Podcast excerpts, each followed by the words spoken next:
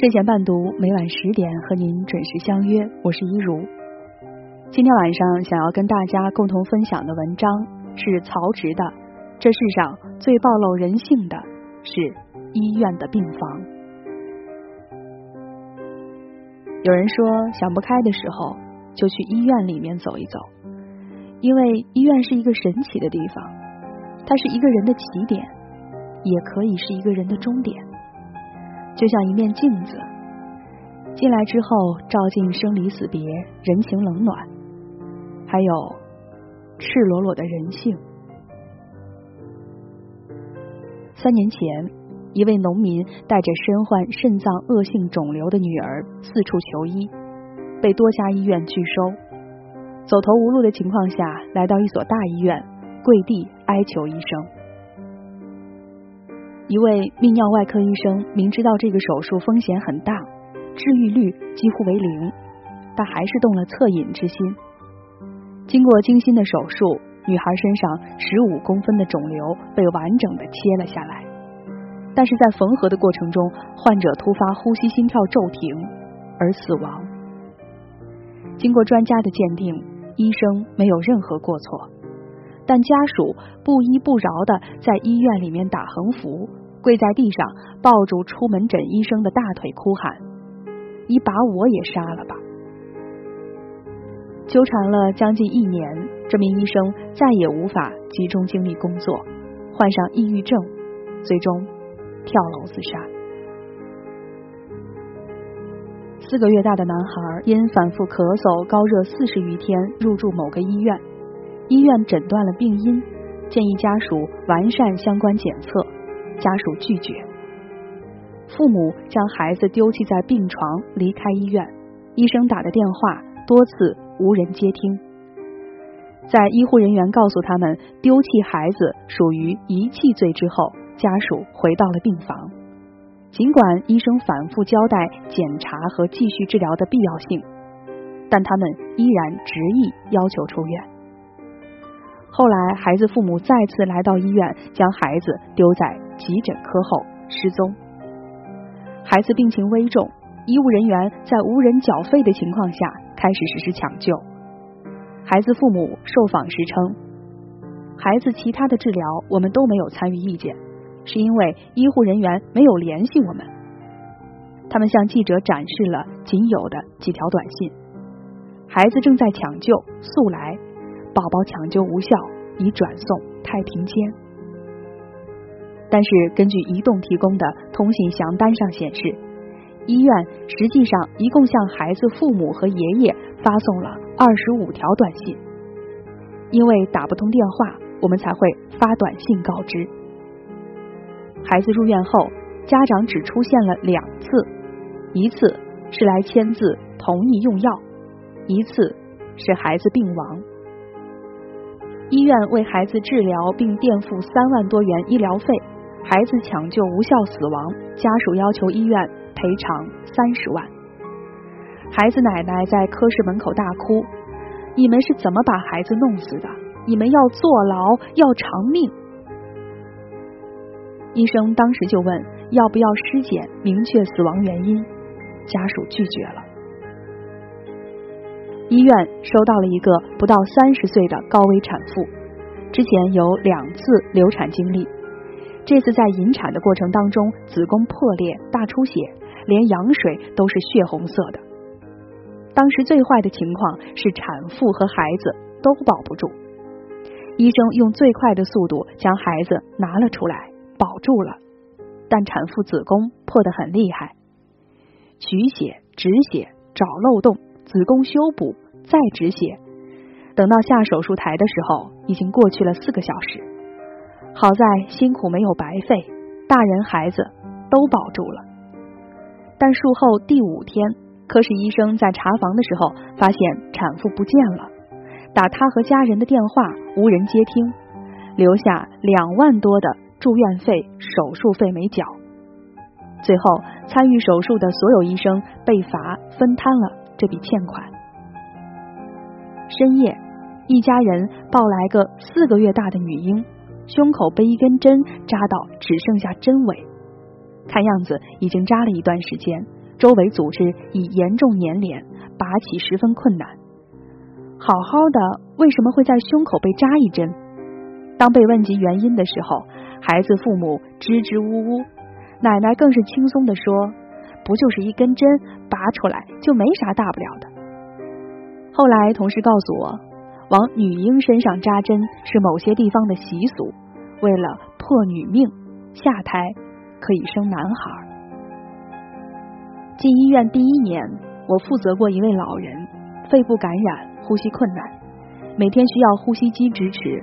虽然神志清楚，但说不了话。高昂的治疗费引发了子女在医院走廊的一番讨论，画风直指放弃治疗，但谁也不敢做出头鸟。最后，子女决定听从老人意见。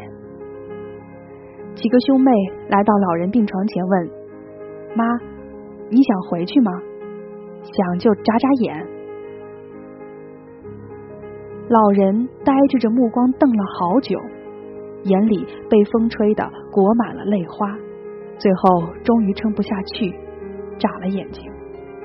想回去呀？哎，我们啊，这就去跟医生说。后来主治医生跟我说，以后你就见怪不怪了。久病床前无孝子。老祖宗早就认识到这个真理，好多看起来的孝子孝孙，真的是在装孙子。一个患白血病的小男孩已经是晚期复发了，家里条件实在太差，但他妈妈便卖了所有家当给他看病。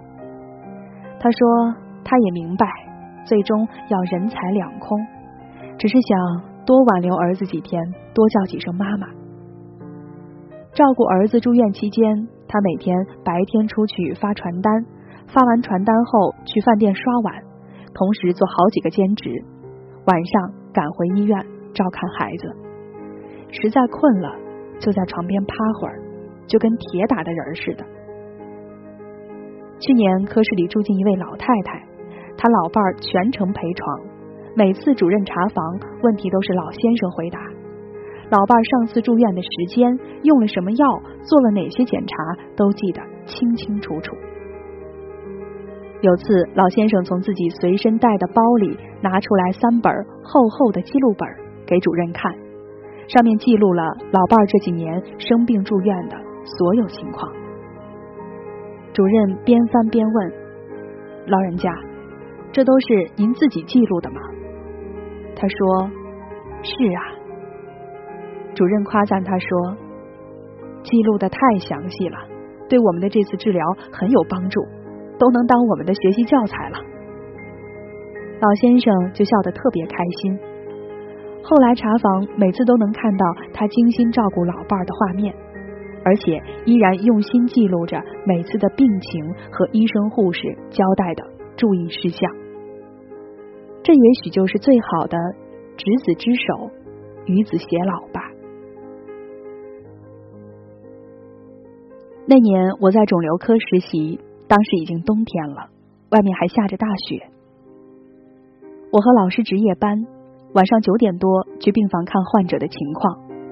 一个家属拿了杯热饮递给我说：“拿着吧，这么冷的天，值夜班还不能睡觉，要过年了也不能回家，抽个空喝了，暖暖胃。”我拒绝了好多次，都没有成功。从病房走出来，心里都是温暖。高考完那个暑假出车祸，膝盖部位骨折，在医院躺了一个月。病房里有个中年男人，是个建筑工，从三楼摔下来，钢筋直接插进腿里，送到医院，全身都是血，伤得太重，只能截肢。他醒来之后，整个人都崩溃了。一遍一遍的求家人让他死，拼命用上半身挣扎。一家人按住他安慰他，他就说：“疼啊，疼的受不了了，不如死了算了。”后来他妹妹说了一句话：“你怎么这么自私？你死了，小伟怎么办？他从小就没了娘，再没了你，谁替你管？谁替你教？谁能替代得了你？”男人瞬间就不挣扎了，只躺在床上，用手捂住脸，呜呜的抹泪。急诊留观室一般都是急性症状的病人过来输液治疗留观。当天上午来了个年龄五十多岁的叔叔，我端着配好的药物过去核对完身份，叔叔突然问：“你们这儿有没有实习护士？”我就说：“如果叔叔不愿意让我打针，我可以喊我老师过来。”他说：“不是，我就是想让实习生给我打针，我血管明显好找。”你们啊，多练练手，实在不行多扎几次就是了。练好了以后，我孙女来医院就少受罪了。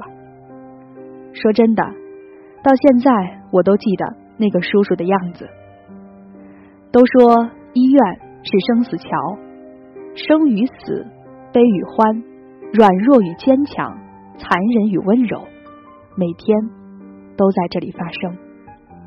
医者每一天。都在人性的边缘看尽世间百态。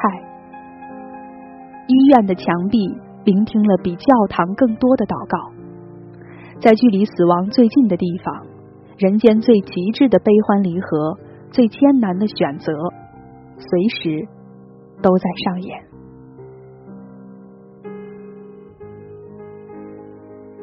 今天就是睡前伴读，一如想要跟大家共同分享的。感谢您的倾听和陪伴，祝您晚安。